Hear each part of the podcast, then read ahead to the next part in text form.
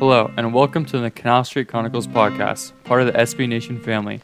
I'm your host, Brendan Ertle, and you can find my Saints articles on Canal Street Chronicles as well. You can follow me on Twitter at Brendan underscore Ertle.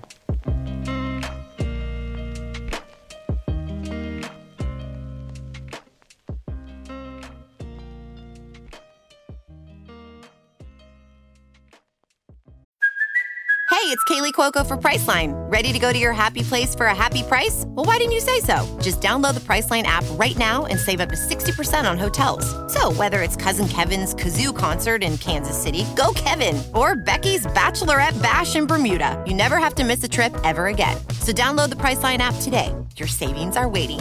Go to your happy place for a happy price. Go to your happy price, Priceline. Who dat, and welcome back to a new episode of the Canal Street Chronicles podcast. I'm your host, Brendan Ertle, and today we're going to be talking about the Saints L against the Atlanta Falcons. They fell 26 to 9. The Saints fall to 7 and 2 on the season. This is the first time a 1 and 7 team was to be a 7 and 1 team since the 1960s. We're going to be going to get into the deep stats of this game and more in here in just a second. But first off, we're going to be here talking about the NFC South. The Carolina Panthers took an L against the Green Bay Packers 24 16. They were shut down on the goal line on fourth down. Green Bay takes that win in the snow. The Tampa Bay finally found another W. They beat the Arizona Cardinals 30 to 27. After the game, they released former first round pick Vernon Hargreaves, quote unquote, for not hustling. Definitely more going on behind the scenes. They're definitely disappointed in him. Bruce Arians doesn't like his personality. He is gone in Tampa Bay. Now let's get into the embarrassing loss against the Atlanta Falcons. To start off with, the Atlanta Falcons chose to receive. They won the toss, they chose to receive, and they really never turned back. They dominated the game from the get go. The Saints give up about 85 yards a game on the ground. Atlanta had 85 in the first half, so they were dominating the clock in time possession. They really kept the ball away from Drew Brees and tired out the Saints defense. They ended up having 143 yards in the game.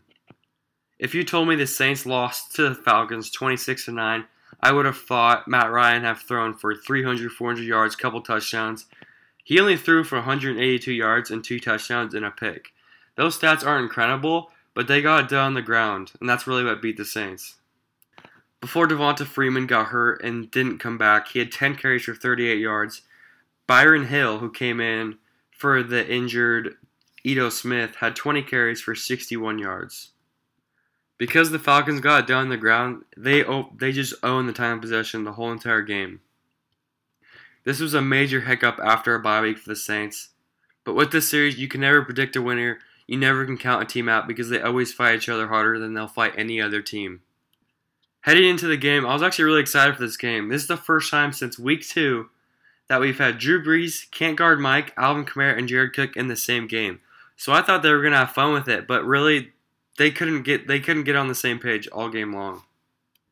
This could have been that none of these players have played together all this season really. They could have been rusty, it could have been chemistry. Overall they were outcoached, top to bottom. The thing keeping up Sean Payton at night is definitely his play calling. They did not run the ball enough. Kamara only had four carries in the whole entire game. Part of the reason was because the O line was so bad. That's the first time I've said that this season, and hopefully it's the last because they were not good. They weren't good running, they weren't good pass blocking, there was penetration through the interior, outsides. Drew would definitely felt the pressure. Another problem was Drew Brees couldn't find anyone down the field. That pocket's going to collapse if no one can get open. If you don't count Michael Thomas, that receiving corps had one catch for 13 yards, and that was Tre'Quan Smith, big catch, cross the middle, he got his helmet, hit off of him. That was the only catch from a receiver that wasn't Michael Thomas. That cannot happen. The third down offense was bad, and the third down defense was bad. The Saints couldn't stay on the field, and the defense couldn't get off the field. Whether it was little slant routes to Julio or Calvin Ridley, or penalties. They had four hands to the face penalties, and I've never seen that happen before. They just, nothing was going their way. Marshon Lattimore was actually playing pretty well during the game, but he left from a thigh injury, and he's considered week to week, and that makes me nervous because coming into the draft, he fell to us at 11 or 12, I think, because he had that thigh issue, and no one wanted to take a risk on him, a corner with a thigh issue. So uh, if it's that same thigh, that's definitely a concern for me. He might not be back next week. We'll we'll we'll know later in the week if he practices or not. But Andrus Peat also went down, and he didn't come back either. So Will Clapp filled in. So we'll we'll get more information when the injury report comes out, but definitely not good for the Saints. One huge stat that I heard from Bobby Hebert: the Saints have had 110 straight home games with double-digit points scored, and that this weekend was stopped. They only scored nine. The NFL record is 111 by the Indianapolis Colts. They were one game away from tying and two from breaking the record. And that is insane. That's crazy. That's such a hard record to build up to. It's 110 home games. Think about how many seasons that is. It's only eight games at home a year. That could have been a record for them, but they had a fat goof. All I've done so far in this podcast is just kind of hating the Saints. It's kind of just frustration, but it's also the fact that they do deserve this, and it's a wide awakening for them coming down the stretch. The next four games, they have Tampa Bay, Carolina, Atlanta, and San Francisco. So three cu- crucial division games, and then another top NFC opponent. So they need to be at their highest level these next four games. Yes, it was a bad loss. It was a major hiccup, but they'll be okay. I'd rather them hiccup right now than later on in the season or even in the playoffs. Another thing they have to clean up, they had 12, pen- 12 flags for 90 yards. 12 flags is like a touchdown. That's like seven points. And even if you give the Saints those seven points, they're still not close to winning this football game. Coming into the game, Atlanta was the worst in the league in sacks. They had seven all season long. They got to Drew Brees six times during this game. I don't even remember the last time Drew Brees was sacked six times, especially by one of the worst defensive fronts in the whole entire league definitely lots of things to clean up. This practice isn't this week of practices isn't going to be fun for the Saints. They're going to be watching film a lot. There's a lot they need to improve on. Will they be okay? Yes, I think they're still a contender. I think they they still could be the first seed. Another thing they need to clean up is in the game they had 11 rushes for 52 yards. That is unacceptable. They need to be running the ball so much more. Alvin Kamara needs to touch the ball more. Can't Guard Mike had over, I want to say, 150 yards. So that's a good point. But Alvin Kamara needs to touch the ball more. Why?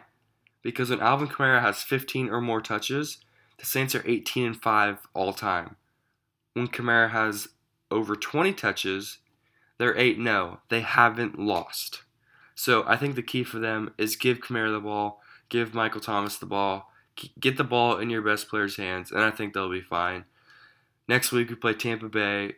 Um, that might be a tough one with Lattimore out. I think it may be a shootout, but let's hope this Saints come up top on that one. Just overall, a really sloppy game. I think they'll be fine. They need to clean all this up. I'd rather happen now than later on in the season. We will let you guys know as soon as we know more about Marshon and Peat's injuries. The one positive from this weekend that LSU finally beat Bama. For all my Tiger fans out there, go Tigers. Thanks for tuning in this week. I appreciate all you guys. And of course, you can hit me up at Twitter at Brendan underscore Ertle. If you have any questions or anything, please hit me up. I appreciate you guys tuning in, and I'll see you guys next week. Who?